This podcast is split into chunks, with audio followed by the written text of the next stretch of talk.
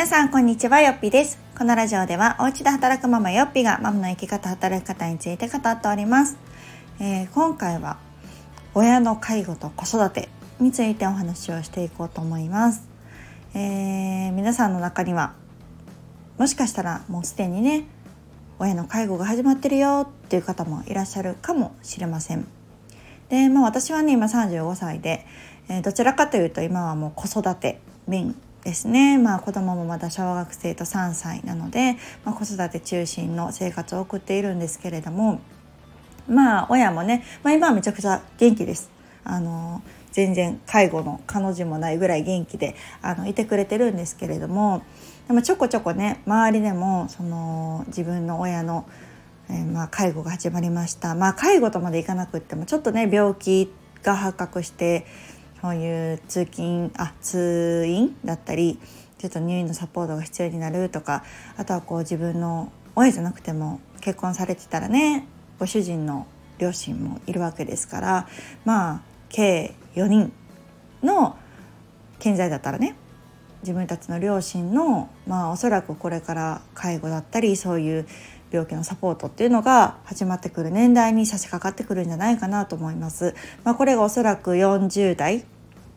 とか50代がメインになるっていう方が多いんじゃないかなと思いますけれどもやっぱり私たちはこの先をね考える上であこの辺りの身の振り方っていうのも考える必要が徐々に出てくるんだなっていうのをちょっと私は今実感しているところであります。で、まあ、どうしてもね子子育てをメインに考えていくと、まあ、なんとなくこう見通しが立つじゃないですか、まあ、いつぐらいに子どもたちは中学生になって高校生になって受験期があってみたいな。なんですけれどもまあ親の,、その病気だったりとか介護だったりっていうのは、まあ、いつ始まるかわからないっていうところ。あとはかぶるっていう可能性も十分ありますよね今結構ニュースとかでも言ってますけれどもやっぱり晩婚化が進んでいて自分がね出産するのがちょっと遅かったりとかするとやっぱりこう子育てまだまだ子育てに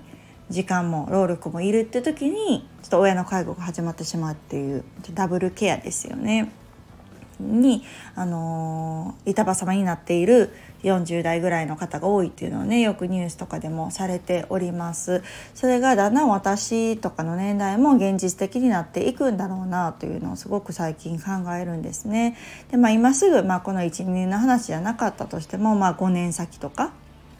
10年先とかっていうのは本当にリアルであのそこに真っ只中になってくるんじゃないかななんて思うんですね。ってなってきた時にじゃあほったらかしにするのかっていうのもねなかなかそうも難しかったり、まあ、今そのね施設に入るっていう方も多いと思うんですけれどもやっぱそこにも認定が必要だったりあとどんどんどんどんその高齢化社会になっていくとその入りたくても入れない。うん、なかなかやっぱりそこが難しいってなると家族のサポートが必要になったりとかっていう風にあのなってくるんじゃないかなっていう風に思いますね。まあ、その時にじゃあ子供は何ができるのかうんバリバリまだまだ働いている時期だったりすると仕事の調整だったりとかねどこまでできるのかなとかあと旦那さんがなかなかそこまで柔軟にね働き方を変えれなかったらどうしてもこう女性側の負担が大きくなるんだなっていうのをこうお話とか聞いていてもすごく感じるところであります。でまあ、もっと言うとね例えばまあ住むところとかも遠方にね住まれていたらやっぱりそのケアもなかなかできないから自分たちの住まいもどうしようかっていうことになってくるんじゃないかと思うんですね。まあね、あの近くに住んでいるとできることでも遠く離れているとなかなかできないあと兄弟にねその負担が降りかかってきてちょっと揉めたりとかあとまあ兄弟がいなかったらねどうしても自分たちがしないといけないっていう一人っ子の方もいらっしゃるんじゃないかと思いますがやっぱりそれをちょっと現実的にあの想定をして動くっていうのもまたこの40代の働き方っていうのはちょうどこのぶち当たってくるところだななんて思いました。でまあ今うちは親が今60代なんですけれどももうね今の60代ってやっぱ元気じゃないですか。うち父親とかまだ働いてるんですね。バリバリ働いてるしあの本当に元気、まあ、いつまでも変わらずっていう風に見えはするんですけれどもね確実に年齢は重ねていきますし、まあ、いつか仕事を辞める日も来るでしょうし、ね、でどちらかにね父母どちらかに何かがあったらなんて思うとなんかこう今まではお互いが元気だから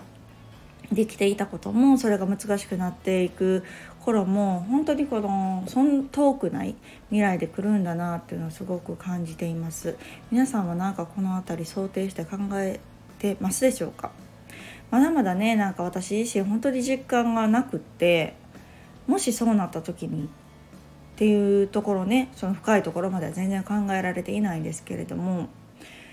まあ最悪？私は動けるかっていう状況にはまあ今あるのでね。その、まあ、もし通院が必要とか入院のサポートが必要となってもまあできるかなっていうところがあるからうん、まあ、いざとなればとも思うんですけれどもやっぱりそこでねあの今両親も車自分で運転もしてますけれどもやっぱそれが難しくなってきたりとかねやっぱりこう自分の兄弟ももちろん家庭があったりするわけですから、まあ、そこのねまたこのいわ奥様 いやそのお嫁さんの立場と娘の立場っていうのもまた違ったりとかね。あと親もかける4ね、自分の親だけじゃなかったりすると、まあ、それがまた確率も増えますしいつ何が起こるかっていうのもやっぱり考えていかないといけないなっていうのをなんかすごく、うん、感じますなんか周りでポツポツ出てくるとねそういう話を聞くとあもし自分に起こったらなんていうことを考えますよね。まあ、今は私は実家が近いのでね両家ともに実家が近いしうんまあ私は今この在宅で個人事業主という働き方をしてるので、まあ、もうどうしても休めないとかっていうのも、まあ、仕事の調整っていうのが自分でできやすいっていうところはねすごくメリットだなと思うしなんか今までは子どものためにうん、子どもの小学生対策だったりとか、まあ、自分の育児と家事家庭とのこの両立に取りを持つためにっていう目的でこの今の働き方を私は選んできましたけれどもあこれはその親のサポート親の介護とかが始まった時にも役立つなっていうのはすごく感じました。やっぱりその親のね介護とかが必要になる時って、まあ、自分も年齢を重ねてるじゃないですか。その時にじゃあいざ転職しようとかっていうとまだこの難しかったりね。若い時はポンポンと転職ができたりしてもやっぱり40代50代になっていくにつれて難しかったりとか融通がどんどん効かなくなったりとかあと今までね一生懸命その会社で、えー、勤めてこう精を尽くして頑張っていたとしてもやっぱり自分が働けないその介護に時間が必要だから働けないってなると収入も途絶えるわけですよね。でその職場にも居づらくなったりとかってすると一番困るのは自分の家庭であってどこまでこうバランスをとっていけるのか働き方に融通を持てるのかっていうところはなんか本当に自分の人生に大きく関わってくることだなと最近すごく思います。やっぱりこのがむしゃらで働ける時期はねいいんですけれどもやっぱりそうではない事情っていうのが絡んできた時にじゃあ自分の身の振り方をどうしようかどんな働き方をしようかで自分がこうしたいと思う、まあ、生き方まあ自分の親だったりするとねもちろんサポートをしたいって思うでしょうしなんかこうできることはね自分たちでできたらいいななんて思いながらできないっていうのがやっぱり一番もどかしいじゃないですか。うん、だからこそその時が来てもできるっていう体制をとっておくっていうのがなんかこの、うんまあ、いつ起こるかわからないからこそですねなんかこう少し早くでもな考えておくっていうところからなんかスタートしてみるっていうのが大事かななんて、うん、すごく感じました。やっぱりこう改めて思うのはやっぱりこう働くってすごくすごく大事だと思うんですけれどもこういろんなものを犠牲にする働き方っていうのはぱりこういろんなものを失ってしまう。うん、やっぱり私が今の働き方をしているのは大切な人を大切にするために大切な時間を大切にできるために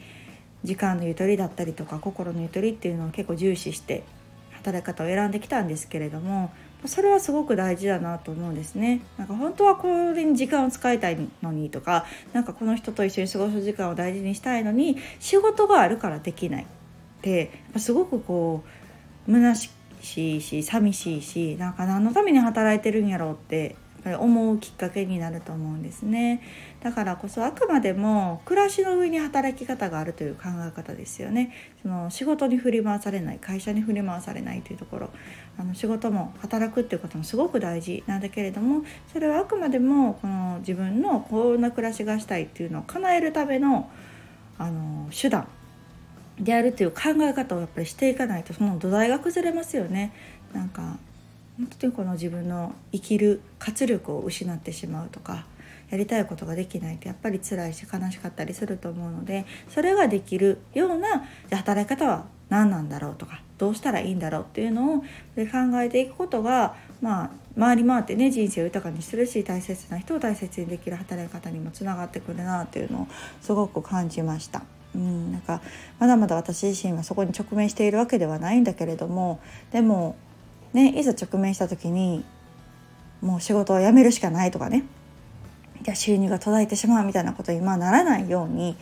こう事前に考えておく必要があるなと思うしまあ今もそうですけれどもやっぱりこの親もねいつまでも元気に生きてるわけではないのでじゃあ残りどれだけ会えるかなとか話ができるかなと思うと、まあ、少しでも多くね電話するだったり会いに行くだったり、うん、するっていう私はこの近くに住んだっていうのも、まあ、その理由もあって今は週1回ねあの必ず帰るようにはしてるんですけれどもやっぱり仮に残り10年だったとしても年に1回しか会えなかったらあと10回しか会えないわけですよ。それってやっぱすごく寂しいなと思うのでやっぱこう近くに住んでいるっていう利点を生かして、うん、で私も会いたいなと思うしいっぱい孫との思い出も私との思い出も作りたいなって思うからこそなんかこう会える時は意識的にねたくさん会ってうん残り何回か分かんないですけれどもやっぱ1回でも多くなんかこう交流を持って思い出を作るような機会を作っていくっていう働きかけをしていきたいなと、うん、改めて思っております。皆さんはいかがでしょうか、ご両親がねもうすでにちょっとサポート必要な段階に入ってるよっていう方もいらっしゃるかなと思いますけれどもあのなんか私もまだまだそこはね勉強不足なので教えてほしいですしただ皆さん自身の人生も大事にしてほしいと思いますから、まあ、あの自分のね心身っていうところも優先しながらできる限りっていうのをなんかされているのかなと思いますけれども。うん、私もそろそろちょっとね自分事として考えていきたいフェーズに入ってきたかなと思いますので今日はこんなお話をさせていただきました。ではまた次回をお楽しみに。さよなら。